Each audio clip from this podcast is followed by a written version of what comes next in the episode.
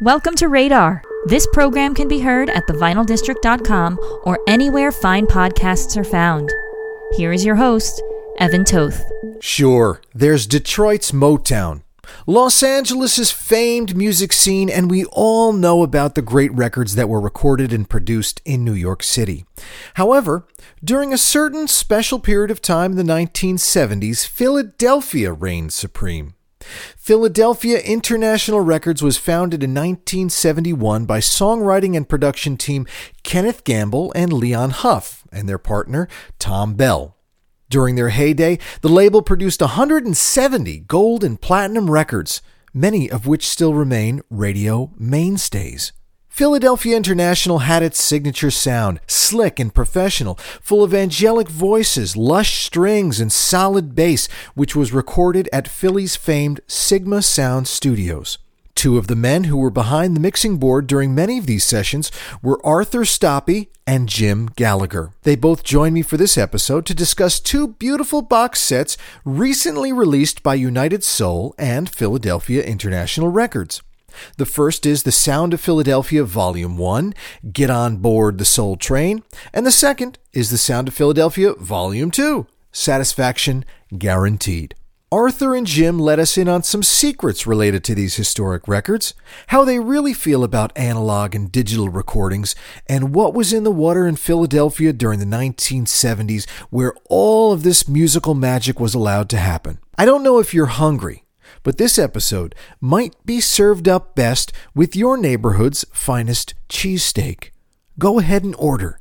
Just hit pause first. We'll wait here. We're here. We're talking about the sound of Philadelphia. The Philadelphia International Records has released uh, two box sets. It seems as though there's plans for several other box sets, but uh, they got a they got a quick big start. Uh, I'll I'll have to take some pictures of these, and uh, if we do a lot of video with this, we'll intersperse it. But um, there you go. You have yours, and I have mine, and uh, so I've got some. I think I have another one over there. Okay, you've got him over there. So I thought uh, maybe you both could, you know, just kind of introduce yourselves and. Um, you know, tell us about your individual, the way that you came individually to Philadelphia International. Um, Arthur, you want to want to start with you, Arthur. Stop. Am I pronouncing your last? Stop. Stoppy. Stoppy. Stoppy. See, I, Yes. I, my, my brain wanted to say stoppy, but then I said, no, I'm going to say stoppy. And he's going to say, it's just stop, stop it. In 1973, um, at the, the very tender age of 20, I had just turned 20. Uh, I got a job as uh, an assistant engineer at Sigma Sound in Philadelphia. Um, this was like one of two things I, I wanted to do. You know, it was- the other one was photography, which I actually did for a year, but I figured I could always do that on my own. But if I really wanted to work at a recording studio, I needed to work in a recording studio Right. and uh, you know, pretty much Sigma was the place. I've been kind of, I don't know if you want to call it stalking them almost like for like a year or two beforehand. And uh, you know, 1973, like the whole sound of Philly thing had pretty much like was breaking out big at like the year or so before, like 72, maybe even back to 71. I mean, granted, you know, Sigma was doing all those other things going back to day one in 1968. Right. And of course, Joe Tarsia, the owner, was doing stuff at Cameo Parkway going even further back. So I got a job there as an assistant engineer. Um, you know, hung in there uh, for, uh, you know, a couple of years before I started like doing some engineering on my own. Um, some of the first of the stuff, and this is kind of obscure in a way, was um, Philly International because they were distributed by Columbia, and early '70s was the whole big thing with Quad, Right. and and so you know, like uh, Columbia wanted Quad product, so we were mixing a lot of those albums in Quad f- for them, you know, along with the you know, the, the stereo versions and uh, you know some of my first engineering was to get it to do a couple of those um, i got to do the uh, the quad of wake up everybody uh, the album and, and the quad of the mfsb um, um, philadelphia freedom album i also got to do the tail end of um, i'm trying to think which OJ's record this was. It was the one with I Love Music on it. And somehow or other, I got to do the hit. No. You know, one of the other engineers had been like did the whole family reunion. Family reunion, right? That was the album. And uh, some of that stuff just recently came out on SACD. There's a British label called Dutton Vocalion that likes to license all that stuff, and they they licensed all those quad mixes or most of them, and and they have them out now. A couple of months after I started there, uh, one morning uh, there was a knock on the door, and it was Jim. I you know I went to the door and you know, let him in. I talked to him a little bit because he was looking, you know, also to get a job at Sigma.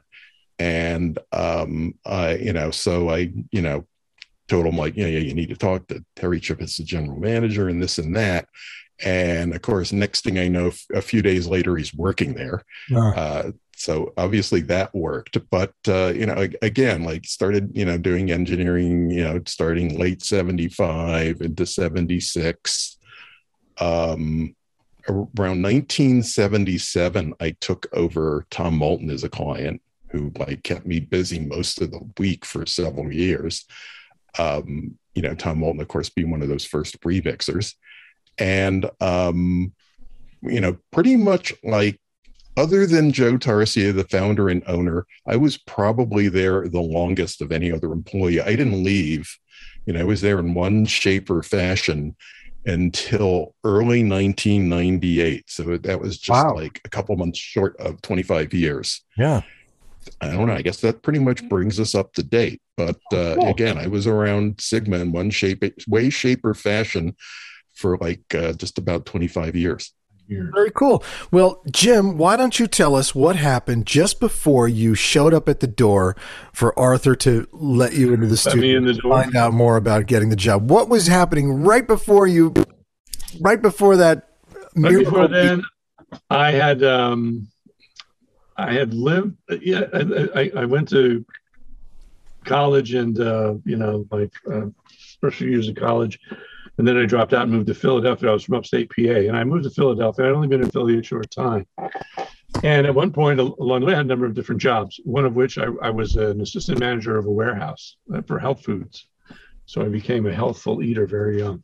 All right. Anyway, the, the, the staff was almost all African Americans, and we used to listen to local WDAS radio. You know, we listened to R&B music all day long in in the in the uh, warehouse. And you know, and I was really into that. I loved Motown, I loved Stax, I loved all that, all those uh, kinds of records. And then you know, I started hearing all these great Sound of Philly records, and one in particular knocked me out. It was "I'll Be Around" by the Spinners. I really loved it. I went right out and bought it like that weekend. You know, and it was a little mom and pop record store down the street from where I lived in Southwest Philly. Great track. And I came home with it. Yeah, it's a great track. And I came home with it. I'm walking down the street towards my house, and I read on the label uh, produced, arranged, and conducted by Thom Bell, recorded at Sigma Sound Studios, Philadelphia, PA. And I was so naive, you know, I was in, uh, going to Temple at night to finish my degree. But I was so naive. I thought, oh my God, what? they they made this right here in, where I live. I live in the city where they made this great record.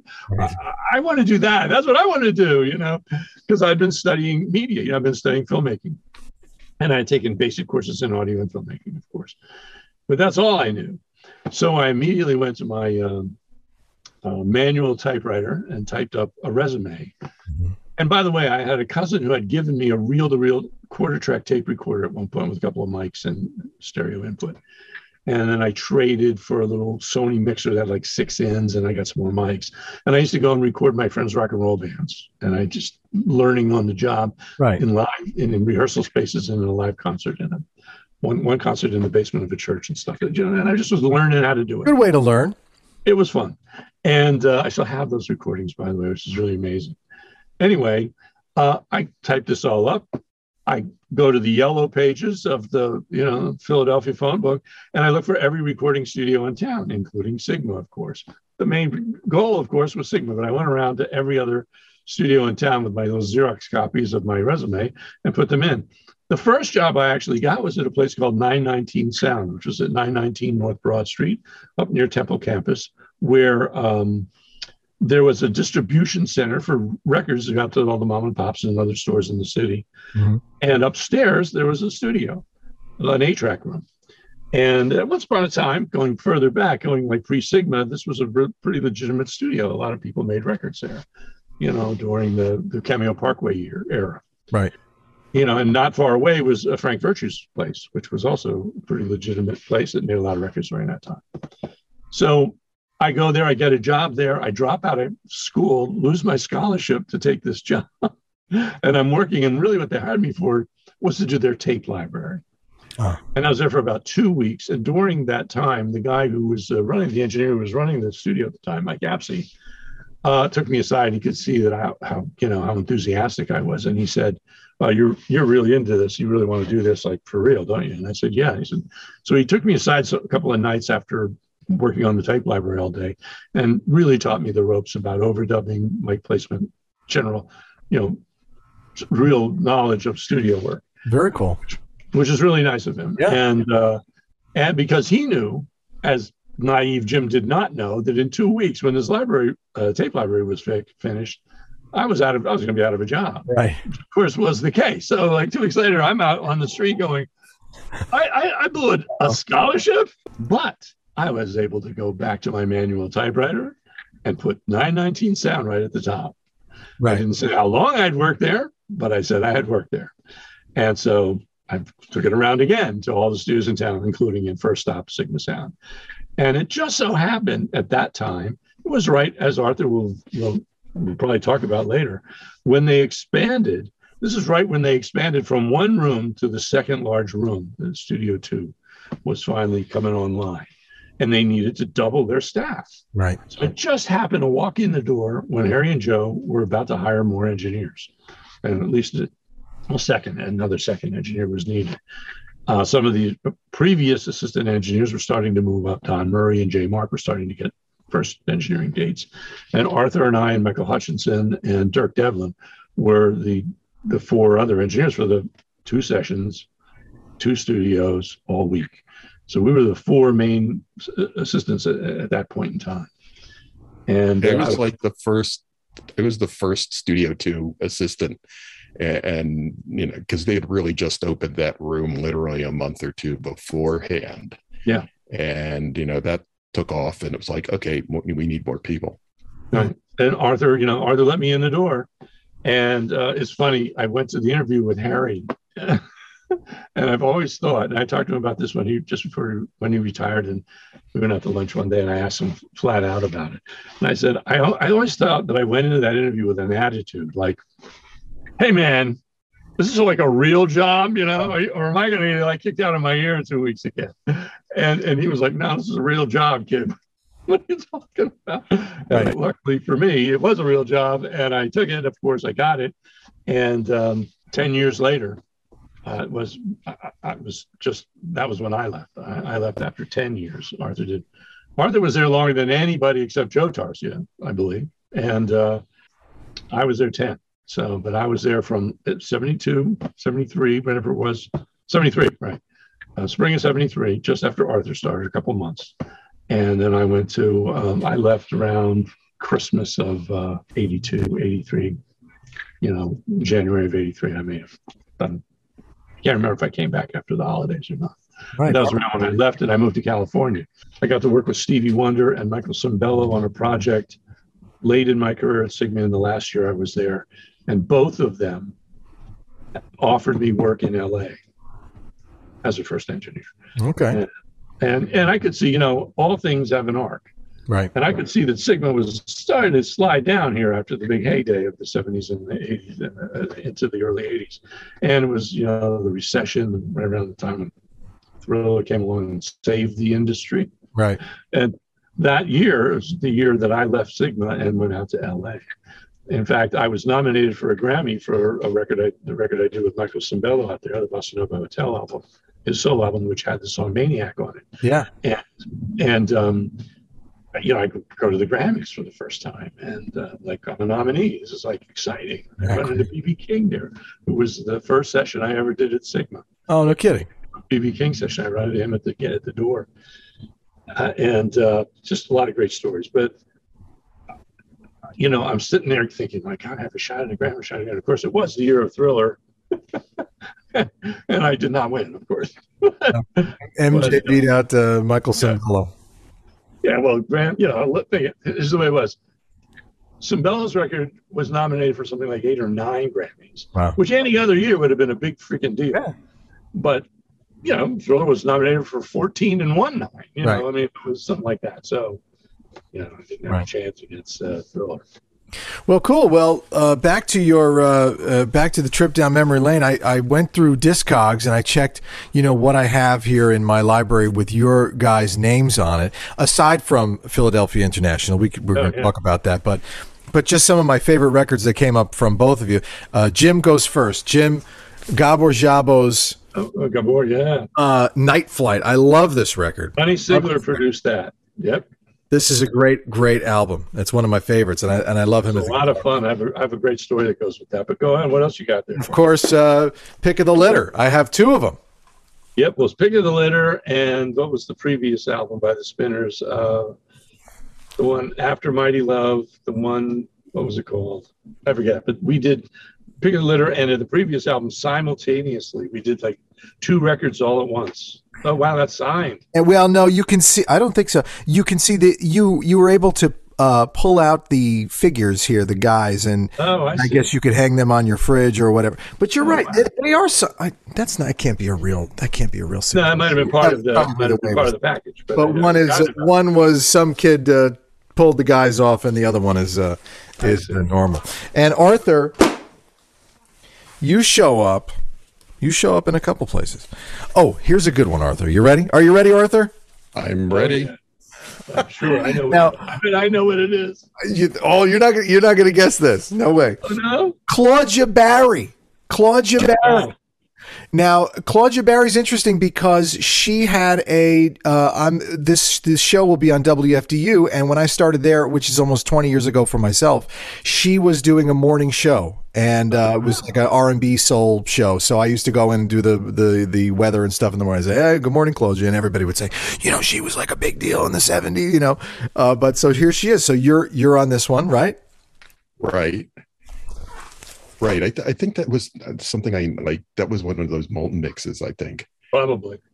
Salsoul, yeah. Uh, yes, Salsoul. It's uh, produced by Jurgen Korduletsch. Jur- Jurgen Kordelich, or I think it's Kordelich. Right. And you're right, a Right. Tom Moulton mix, a Tom Moulton mix. Absolutely. That would have been. I thought you were going to pull up the, um, 1978. The year I was But- born, by the but way. the English guy, Arthur. Um, The English guy. Well, Yeah. well, I, I, I got to do with Moulton taking over the production. Um, the Robert Palmer Double Robert Palmer, Fun yeah. album. cool Oh, name. yes. half of it was already yeah half of it was already cut in new york and um and they had had this sort of interesting thing like like he uh, palmer had been working with this uh british engineer phil brown that he'd been working with since i think his first solo album and um I, I, I think there was some sort of little impasse with trying to get the rest of the album done or or to the satisfaction of Chris Blackwell. And Moulton had just done uh, Grace Jones. Grace I did Jones. like I engineered like the first three Grace Jones albums. Yeah. And based on the Grace Jones, they got Tom involved in the Robert Palmer project. Um, it's interesting. Phil Brown has a book out called "Are We Still Rolling," which is actually a pretty good book. As you know, it's it's one another one of these many engineer memoirs and all that. I mentioned it, but not by name, because there's a whole little thing in there where he's like going back and forth with with Palmer about like Moulton taking over the album and all that. But um, yeah, I, I, we we recorded the second half of that album and mixed it all in Philly at Sigma. You know, there are many, many other albums that we have both worked on. There's so many outside of PIR. I thought you might have pulled one of my Michael Henderson albums. You know, Michael came to Philly to do the In the Nighttime album to finish it. He cut the tracks in Detroit. And I remember as we worked on it, he worked with every engineer on the staff, and then he ended up settling with me, and he, I I got to mix it. And I can remember working on these really terribly recorded drum tracks Oh, from from Detroit and a number of different studios, and each studio was bad in a different way. Right, right, right. And I remember thinking as I was overdubbing on, I'm like, oh my god, oh, I hate, I pity the fool that has to mix this stuff, and it ended up being me. And I was really proud of how how I pulled it together in the end. But that's what we did at Sigma. We and Arthur can no but no one better than, than all the stuff that Moulton brought in. Jay and Arthur mixed for Moulton for years, and Arthur the better, the larger percentages, I'm sure. And and you never knew. In fact, it inspired the, the bad nature of a lot of tapes coming in from other studios from all around the world, mm. not just New York or LA, but all around the world, um, inspired Joe Tarsia to form SPARS. What was that stand for, Arthur? The SPARS, Society. Right? Society of Professional Audio Recording Studios. Mm-hmm. And, and you know to try and get a standardization so right. that when a tape showed up at your door, we know exactly what you know operating level the machine was operating, whether it was Dolby or not, blah blah blah blah blah. blah. All the, the technical details that you really needed to play the tape back properly. Right, and and I know a lot of standardize that at least. You know. And a lot of engineers nowadays they'll get these uh, things that were recorded on an iPhone or something and uh, say, "What it." What is this? You want me to put this into the uh, try to figure out how to get this into the mix? Somehow make this sound good? Hmm. Right, right. Um, and well, two others. Uh, th- you kind of blew up my spot with this. This is this is right, right. Here. You're on here, and and here's one. That that's actually the first album that I did um, most of the engineering on myself, oh. or, or was at least present for uh, like all of it in some way, shape, or fashion. There were a couple of singles that were um, recorded in depending on who you talk to, either London or Paris, uh, that Moulton ended up mixing, and and and then that you know turned into an album, mm. and you know we recorded the rest of the album, uh, you know there there at Sigma, and um, that was probably the first project that I pretty much did. You know, I, I had some role in just about for the whole thing. Um, again, like you know engineering like half of it and and or more than half of it actually at all but yeah that that's that's that's an early one and this is what i love this album and i i bought it i will admit i only bought this for the cover this next one arthur but um uh, once I put it in, I, I really I put it on. I really loved it, and I've learned that it does have a bit of a, a following nowadays. Maybe it's because of the cover, but it's a really cool record. CJ and Company, Devil's Gun. There's the devil in his right. gun. Well, the, Moulton did. He started out just remixing a lot of, uh, um, you know, projects that other people had had recorded, mm-hmm. and um, just backing up a little bit with what Jim said that, like, you know, a lot of those early projects were, you know, like really poorly recorded and it was like a you know to, to mix them was like a real lesson in what not to do right. For one thing and then number two and was how to, how to fix it really fix it in the mix. Right. So although i think this is um he i'm trying to think that that that label out of um detroit that that's on. This is on westbound. Westbound right right right. Yeah he did a lot of stuff for westbound and they recorded most of that stuff at a little uh, well little i don't think you know i don't think it was that little but studio called Pac 3 in detroit which is actually pretty good those things were, were pretty easy to mix but I, I i i i don't know i might have done dozens of, of albums for Westbound, where you know they they record them in Detroit and send them off to Moulton to uh, have us mix it. I mean, at one point I think we were mixing like one of those a week almost. Wow. Wow. You know, if I may, but we talk about first albums and very early work of ours at Sigma. I'm really proud of one in particular. I imagine it'll eventually be on one of these uh, box sets. And uh, it was the first. It was really the second album I ever got to mix, but it was like the first one. I felt like I really had more to do with the whole thing. I, I recorded a lot of it too. I recorded about 80, 90 percent of it, and then I got to mix the whole album, and it was Dexter Wansel's "Life on Mars," which I have, and I I was running out of time. I wanted to pull that, and I I have it back here. I was going to show that one to you. Really proud of that as one of my very first efforts uh, as a Sigma engineer, and it was for PIR. It's a great record too, and I remember not. That was another one I bought. I really didn't know much about it. I spoke with Dexter just a week or so ago, and I every time I talk to him, I throw him roses about that. I throw roses at him over that record. What a great, what a great record. The love I lost. It was, you know, which is by the way a 12 inch in here, right? Uh, which I really that's the first thing I listened to because my very first day on the job with Joe Tarsia, my first time ever signed on a session with Joe was a mixing date, and of course no one was there in the room but Joe Tarsia, Kenny Gamble, and me. Wow. And we mixed on that day The Love I Lost, Harold Melvin and the Blue Notes. And then we mixed two songs that are on the next album on this box set. We mixed um, Put Your Hands Together and Now That We Found Love, both by the OJs. So we did three songs in one eight hour session.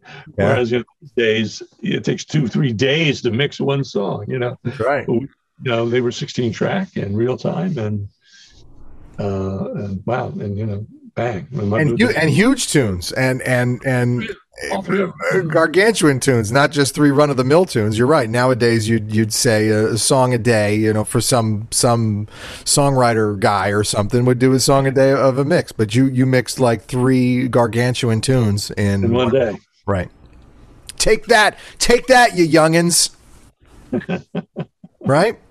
Exactly. Um, uh, uh, and so, you know what it, what it, but it really is a testament to the testimony to is how well recorded they were and well produced they were by Kenny and and and Joe. I mean, I'll never forget when we first got our first automated mixing uh, package. That was you know fader automation, right. and the, our job as assistant engineers at that point then was to write up uh, pictures of the board you know, there would be a, an image of the, the, the fader module, and you just with no no settings on it, you drew in the settings where each knob was turned for each track. Right. And I remember the first time I knew I was going to have to write up one of Joe Tarsia's mixes, I, I said, well, now I'm going to really look closely at the magic of Joe Tarsia and why he mixes so well.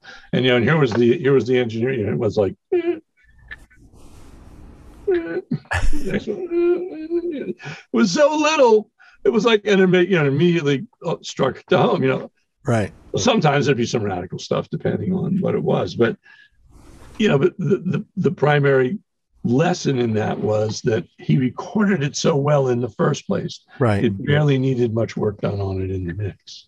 Didn't have to go crazy. Don't fix it in the mix. If you don't know, if you can get it good when you put it down, when you put it on the tape or when you record it to Pro Tools, if it sounds good going in, you don't have to do much to get it to sound good coming back out.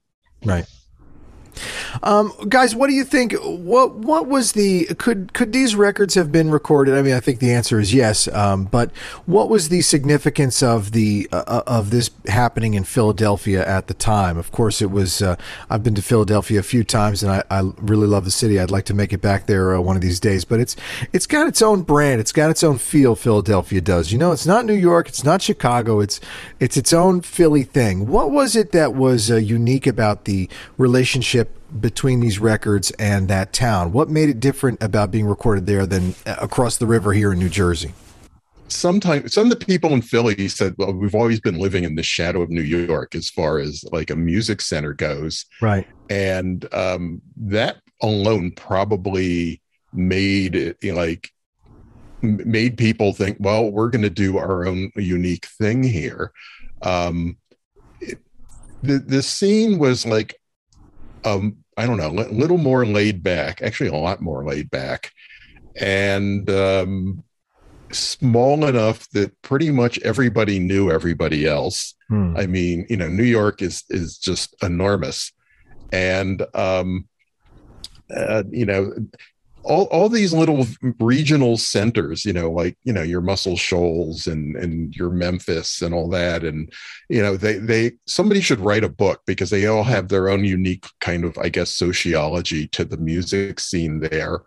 There are certain things that like, you know, like, and possibly, I don't want to say coincidentally, but like that, that, that are, are similar, you know, simply because it's people trying to do, the same thing, trying to uh, solve the same problems, that sort of thing. But again, they all come up with their their their own unique uh, flavor, and and and I think uh, um, you know, again, I think that the thing with Philly, you know, kind of like you know, living in the shadow of New York was like, well, we're, we're going to do our own little thing here, you know, and and some of what happened in Philly probably couldn't have happened in New York. It's just too big, it's too mm-hmm. fast, it's too impersonal sometimes. And uh, again, like here in Philly, it was like pretty much everyone knew everybody else. And like, let me put it this way: I mean, like there generally wasn't such a thing at, at, Sigma as a closed session. I mean, you know, meaning like, yeah, we're not letting anybody in, you know, right. except for the people working on the session, because people were popping in and out of like each other's sessions all the time, and you know, like, oh yeah, come come here, what we're working on, or you know, right. just come here to hang out for a little while, that sort of thing. So um, yeah, that did happen. Yeah, it, I think again, it was just uh, it was a little more I don't know, for lack of a better term, maybe personal. Hmm. Um, you know, just because it was, you know, on on a you know a smaller scale, but at the same time, uh, it's like, yeah, well, but we're gonna make some hit records here anyway, right? Uh, kind of thing. So I think that's a lot to do with it. Um, I've thought over the years a couple of times about because because to tell you the truth, the first some of the first studios I approached, I mean, I actually I think Sigma might have been one of the first ones, but I also like I grabbed the Manhattan phone book and went to every big studio uh, in, in New York City, trying to to, to get a job uh, before I landed the one at Sigma. And uh, you know, think that like, okay, had I like you know worked for a studio up there, um, you know, it, things would have been considerably considerably different what I like in the end like to think though was that um you know in Philly I got to be because again it's a small scene everybody knows everybody else like got to be what what I guess you would consider you know like you know a fairly big sized fish in a pretty small pond right as opposed to in New York City it would have been like yeah I'm just another small fish in this huge ocean that is the New York right. City right. What about you, Jim? What what why uh, what made Philly? Uh, uh, was it the cheesesteaks? I think it was the cheesesteaks. They helped. Actually, we mostly used to run down to the Reading Terminal Market. I was a big fan of Bassett's ice cream down there. But Chinatown, we were literally a block and a half from Chinatown. It got to the point where uh, you know, producers and, and artists would come in and go send out and get food. Yeah. Often the assistants were running down to Chinatown to get the food. It got to the point where those little containers that, that Asian food comes in, yeah, a little goldfish right. I couldn't, you know, I, I was off Asian food for many years after Sigma because it was, you know, it was a lot of it there, a lot of it left over after the session that you never wanted to look at it again. Right. But it wasn't the cheesesteaks as much as it was, seriously now, it was a small pond, a small pool, but it was full of incredible talent. Right. Think of all the great artists that came out of Philly that this this whole sound of Philadelphia uh, uh, movement, this whole this whole thing, not just PIR, but all the stuff that Tommy Bell did, and all the other people that even came from elsewhere to come to Philly to right. use our, our, our background singers, to use our musicians, to use the rhythm section, use our orchestra.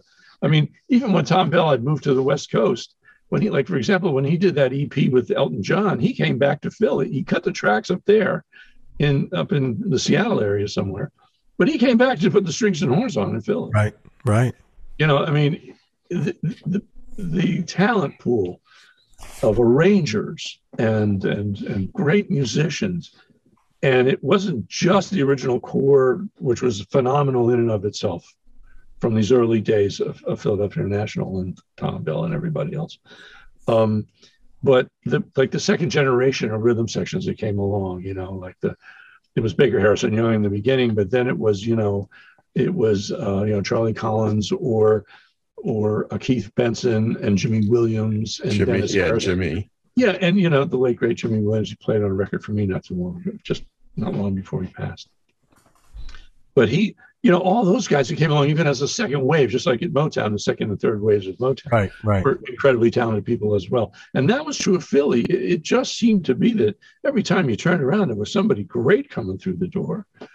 I mean, you know, uh, think about some of the you, incredible talent that we, that we saw here, and not just the stars. I'm talking right. about the arrangers and the writers and and the musicians. as engineers, what was the what was kind of the corporate direction that you were giving given about the sound of these records? Um, there was such a company sound with uh, with Philadelphia International. It would seem it was you know very coincidental if there wasn't kind of some guidance or formula. Did you ever w- was it a good thing? Was it a bad thing? Did you ever feel limited, or was it uh, were you like, wow, we have our own sound here and we're we're a part of that? Well, pretty much everyone learned from Joe Tarsia or someone who was taught by Joe Tarsia. So there was a lot of a, you know, of a common approach to things. Uh, you know, not that uh, um, you know, there wasn't room to to to change stuff. Um, you know, I went out there and immediately changed the microphones on my own. And um yeah, you did. but but uh well, plus you, know, you guys were young, so you weren't like, uh, you know, you weren't stuck in your ways or anything. Well, th- you know that's true too. I mean, you know, everybody, you know, still wants to try to you know like create their own little like signature, right? But uh, you know, again, it's it was all you know, pretty much you know, everybody either learned directly from Joe Tarsia or from someone uh, who was you know pretty much taught by Joe Tarsia, or a combination thereof. Uh, you know, again, and the other thing being that uh, you know it, it was the this you know like a certain bunch of studio musicians, you know, for the rhythm section, for the strings and horns and all that, that was on, um, you know, most of these records. Uh, I have to back up and just, I, will tell you a little secret because, you know, Jim was mentioning about people coming in from out of town. This is something people probably don't know. Uh, I, I don't remember the, the, the name who did this, but somebody um, wanted to at one point in the in the like you know mid late 70s do like a pop record version of the I Love New York song. Oh yeah, I have it. This, uh, the singers on it are the are the Philly background girls. Yeah, it's Barbara bit, right? yeah, you know. So so little did they know. Um, hey. You know, now it can be told. Yeah, um, let me. Can I add to that, Arthur? Yeah. When uh, um, when Alan Slutsky, a Philadelphia guy, was involved in the making of the the, uh, the Standing in the Shadows of Motown movie. Ah, he was, he was involved in it. They recorded it in Detroit. They brought it back to Philly. They sweetened it here with all Philly musicians. a number of the people on the stage, even in the show in Detroit, were Philadelphians. Carla Carla, Carla Benson, one of those three background singers, was there. Um, uh, and then when they did, uh, you know, they sweetened some of those strings and horns that were added to those rec- to those recordings, and they were all Philly people that they sweetened it on uh, here in town. So yeah, people have been Oh, there it That's is. the one. So you mean to say here you're you're you're breaking open a, a very controversial topic, the iconic "I Love New York" disco version, which was uh, so important to me uh, as a kid because it was on all the commercials, and uh, you know, and I loved New York, and my dad worked in the city, and I would go there, and I would think, and I would watch the images on television, and go, yeah, that is it. That is so exciting. That's exactly how exciting New York City is. You're telling me that most of it was by Philly singers and recorded. Well, well, it's Tom Moulton mix, as you say. There you go. Right, right. And um, he only mixed in Philly. Mixed in Philly. That's right. Actually, no, he did. He he didn't. He, he for a while he was working with a young um at Media Sound. Um, oh gosh, why can't I think of his name? He's he's enormous. Um, oh wow. He did do some work up in there. Right, right. But uh, you know, basically, like he was in Philly every night of the week for. Well, years. eventually, it just came down to the like practically lived down here for like four nights out of the week. Um, you know, then would go back up to New York City. About your talk. I'd like to go back and add to what Arthur had already said. And I, as much as I love Joe, I've, I've often said about him, he was one of the greatest engineers that ever pushed a fader, but he couldn't teach his way out of the room. Mm. but we all learned by watching him looking at what he did and looking at how he processed stuff and where he put the mics. And, you know, we'd set the mics up for him. And then sometimes he would just get up and go out and move it two inches. And it would make a ridiculous difference in the sound. And we would learn from just watching him and working with him.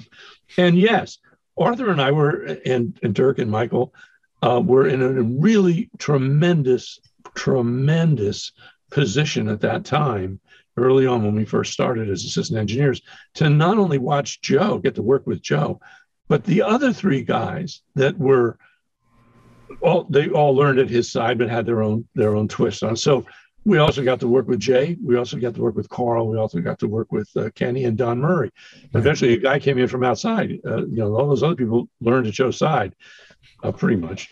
Jay had learned stuff outside before he came to Sigma, but uh, um, but Don, I think, learned it all right in Philly.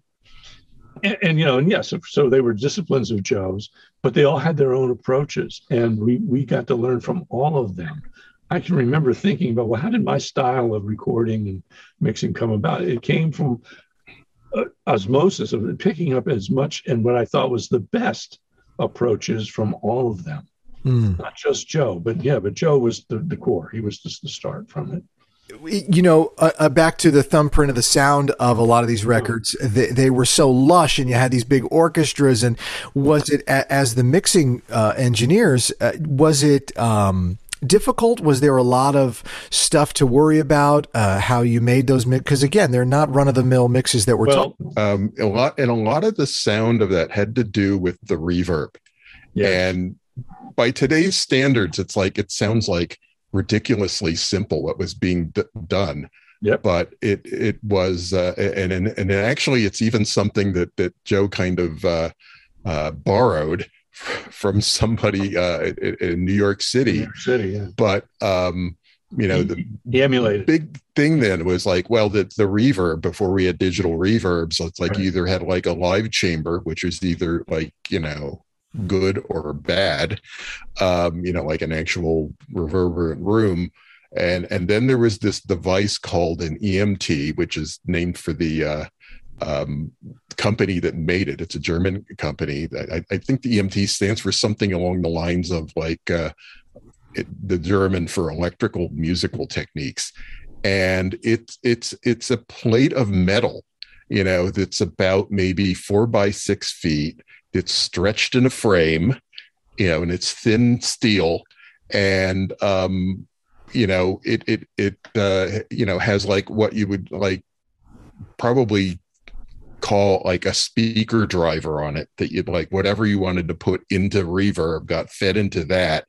The plate like vibrated you know it reflected off the edges of the plate. And because the speed of sound in steel is uh like you know i don't know several times faster at least than it is in air like all these re- reflections would build up into this very natural sounding reverb that was then picked up by there were a couple of like you know again you would consider them contact microphones right. on the plate and all that and uh what one of the secrets though was that because the, the speed of sound in steel is so fast that like you know the kind of if, if you just use the thing by itself like the reverb kind of almost ends up like starting almost on top of whatever you're you're putting it uh, it on.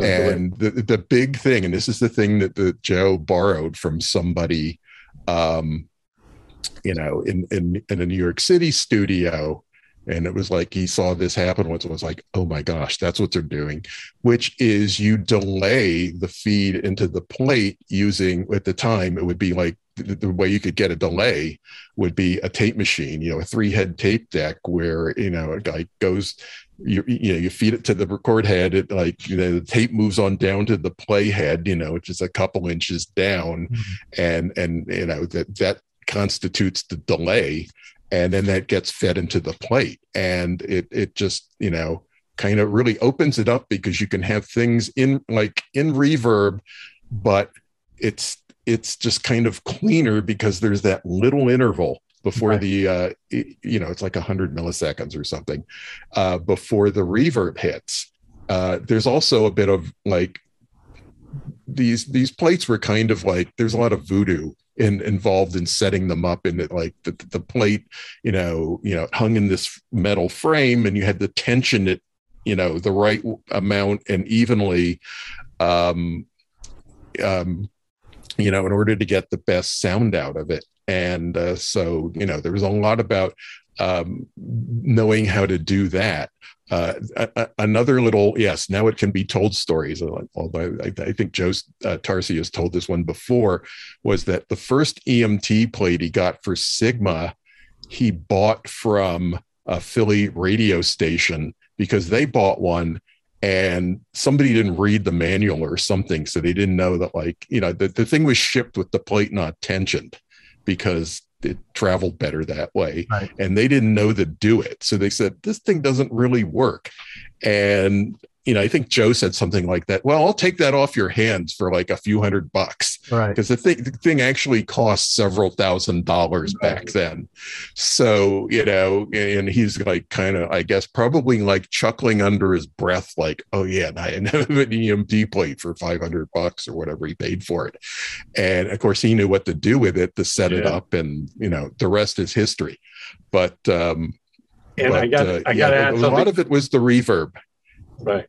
And I have to add yeah, something to that. One of our jobs as assistant engineers, and it was a thumb, it was a, like the worst faux pas, one of the worst mistakes you could make during a mixing day, was that tape recorder that was running and creating that pre-delay.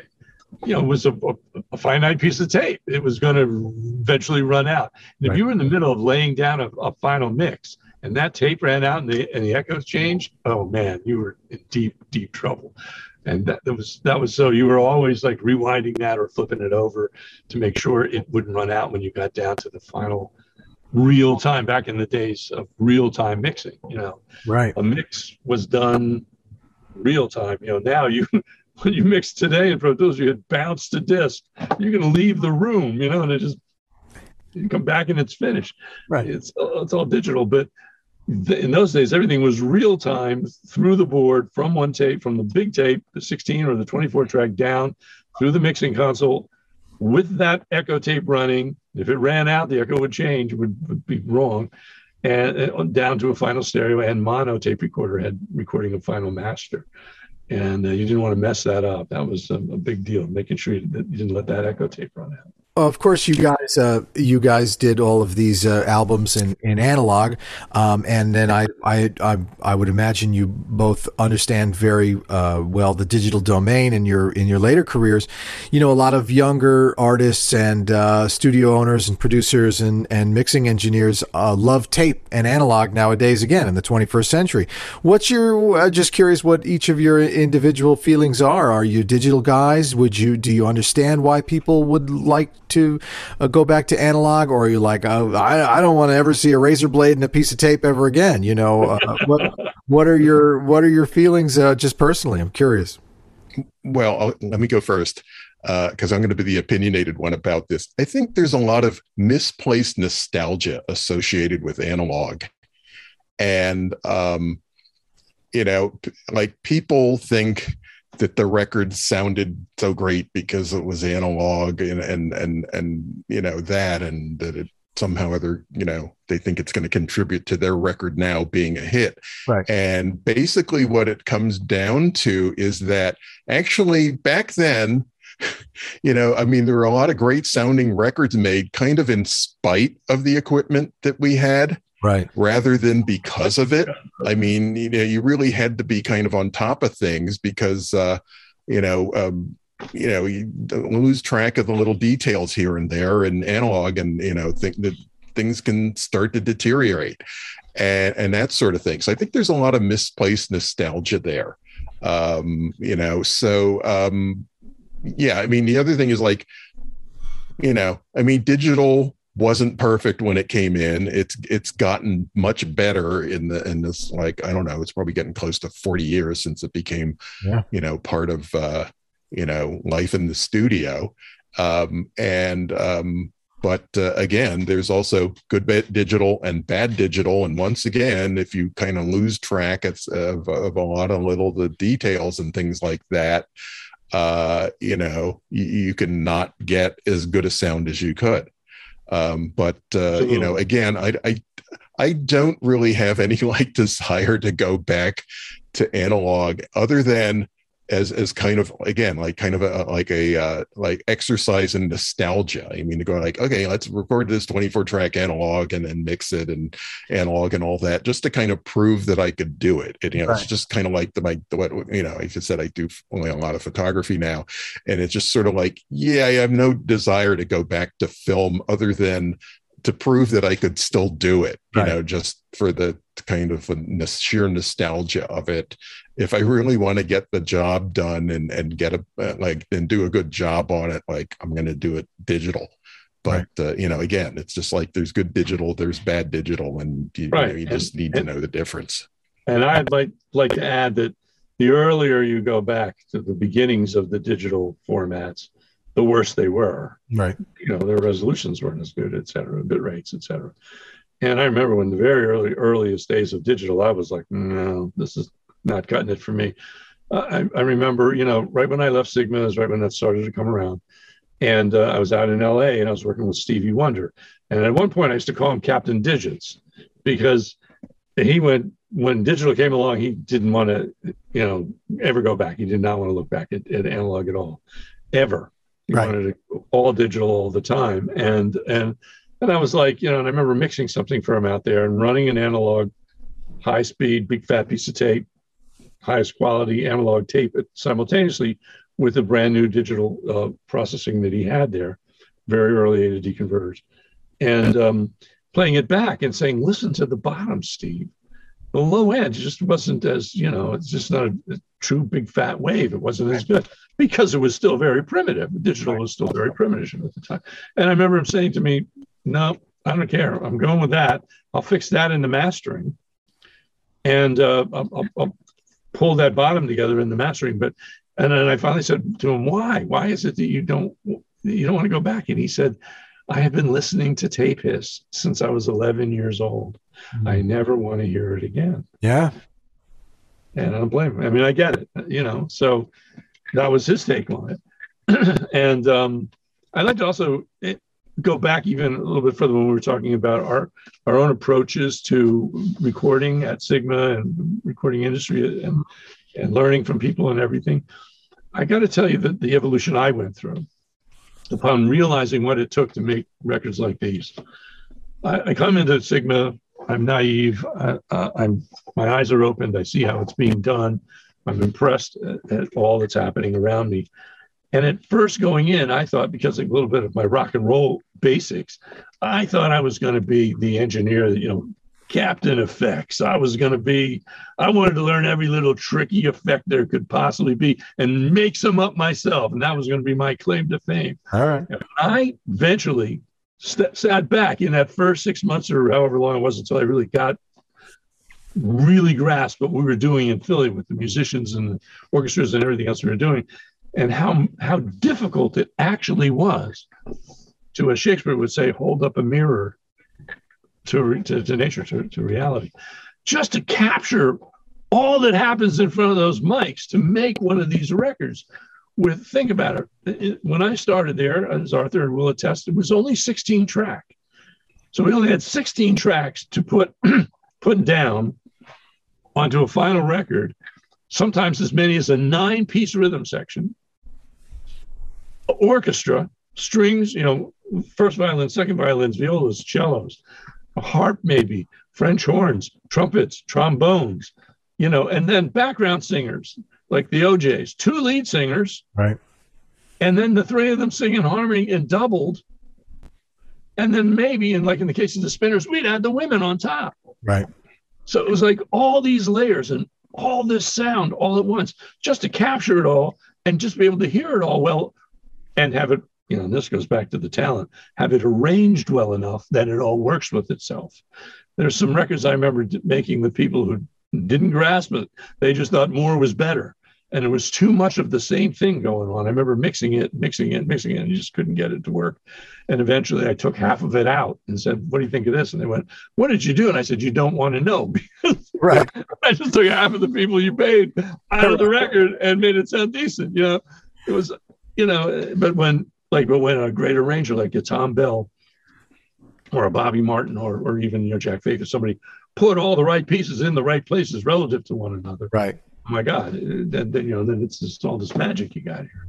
Yeah, you just took out the guitarist I paid a thousand dollars for, uh, and, yeah, and he was out of tune anyway. Thank you. It sounds terrific. well, it was worth paying that money just to know that you didn't need them. Um, yeah, there you go, Arthur. Well, well, you just basically, you know, the the the trick, if you will, is to just do what's appropriate to the music, whatever that music is, and sometimes, uh, you know, like it, it ends up being some engineering and production tour de force, you know, where you really kind of, you know, create something in the studio that couldn't otherwise exist. And other times you just want to like, uh, you know, um, you know, put up some microphones and get some levels and hit record and and and kind of mess with it as little as possible. Right. Uh, although again, it's just sort of like yes, the, knowing what little things you do have to do, you know, is is is part of it. Um, and and then the other times it's just sort of like no, we really need to like do something to you know to make this happen. Or like I said, it's just that I mean, there's records that are just you know don't like otherwise exist in any kind of like real reality. I mean, I, backing way up, you know, because uh, you know, uh, I, I realized I didn't say a whole lot about like um, my background and motivation before I got the job at Sigma and all that. I mean, it all kind of started with, uh, um, you know, well, for a lot of people, like Sergeant Pepper did it for me you sure. know, and, and it just to sort of like, oh wow, this is what you can really do in a, in a studio, and that sort of thing, and and uh, you know that was like really cool. Like years and years and years later, I got to meet. Uh, you know, up in New York City, uh, like at a SPARS event, like Geoff Emerick, the engineer who did it, okay. and you know, I you know said I want to shake your hand and either thank or blame you for getting me involved in this. You know, it's just sort of like you know it's kind of like a simultaneous thing you know and it just sort of like no it's your fault. Um you know it's our, or you inspired me and, and, that sort of thing. But uh you know that's the you know kind of what uh you know first made me think that like yeah okay this this could you know being in a recording studio could be kind of a cool thing. And um you know i'm i'm like like a lot of uh engineers something of a, a you know failed musician. You know I'm, I'm one of the self-professed worst guitar players on the planet and all that. But it was one of those things of like well it would be nice still to be involved with music and and uh, you know maybe right. i can learn this recording stuff and all. So um, you know that's kind of where where where that came from. And actually you know again just the backing up to like what you know kind of what pre sigma for me was like was that I I think I actually first became aware of the studio not so much from the sound of Philly records, although that followed almost immediately, but um, you know, in in uh, the early 70s i mean the big thing then was like uh, you know for like you know your fm radio stations to be doing these live broadcasts out of recording studios these radio right. concerts and um, sigma did like this series for WMMR in Philadelphia, including at least a couple like very famous performances. Uh, probably the biggest one being the Billy Joel, right? That really helped to like career. launch his career because it yeah. got like bootlegged, and all That's of a sudden right. it was like, oh, you have like kind of had a hit record without actually having recorded it. Um, you know, there, there's the the Bonnie Raitt that like really was pretty big sure. in getting her career started and things like that. And I heard those and it was like, oh, wow, there's a studio, you know, in the area that, uh, you know, is doing some really cool stuff. And then at about the same time, and it's like, okay, you know, here's all the, you know, these spinners and, OJs and and and uh, stylistics hits on the radio and realize, oh, those are coming out of Sigma too right. you know? So it was like wow there really is definitely something happening here. As you look at this box set you know what are some of your uh, feelings about the work that you put in on a lot of this these records? Well if you had told me 50 years ago that uh, you know this music would would still be played you know like daily somewhere uh, you know, and and and also to the point where they would be putting out these these retrospective, you know, box sets right. of like pretty much, you know, the whole catalog for for PIR at least. I wouldn't have believed you, right? Um, because it kind of like okay putting in perspective in the okay like in the early 70s when when that started you know okay go back 50 years from there okay you're talking about the 1920s right. and okay there's still music from there that that's still important although not to the extent that you know again that, that you know 1970s uh, sound of philly stuff is today um, you know, some of that has to do with just the, the technology making it a lot more accessible. But uh, you know, uh, because you know, who, who can play a 78 RPM record anymore? Right. But uh, that sort of thing, you know, so that that's what part of what did, did in the 20s. But uh, no, just that it's still being played today and is is still relevant and is still uh, important to people and and people still like love it and and if you'd told me that back then, I probably wouldn't have believed you. I, you know, you know, you're kidding me. Right. Um, but uh, yeah, that's the thing that's that's so amazing. And I guess you know, if you're talking about a feeling of accomplishment, that that you know, that I was able to be part of that. Uh, you know, something that's lasted this long and will continue to go on from here uh, you know, there, there's definitely, uh, like I said, a, a, feeling of accomplishment in that. Right. Well, I have to say, ditto. Right. I agree with everything you just said. Um, and you know, and I look at this second box set and I see four of the eight CDs on it. I was on, I worked on. Now, this was before they started uh, giving us credits on those albums, but I know which ones I worked on, and I worked on a lot of the songs, especially on the, the last four. Right. And uh, with Joe mostly as, a, as his assistant. And you know, I'm really proud of it. And I, and, and I agree with him. You know, looking back, I never would have thought that, that it would be this big still. Right. And I'm glad about it. Except some at some points along the way, I began to realize we were making some really important, incredible records in terms of the pop culture. Radar is produced by Evan Toth in partnership with WFDU 89.1 FM and the Vinyl District. You can hear Radar on WFDU 89.1 FM or anytime online at thevinyldistrict.com.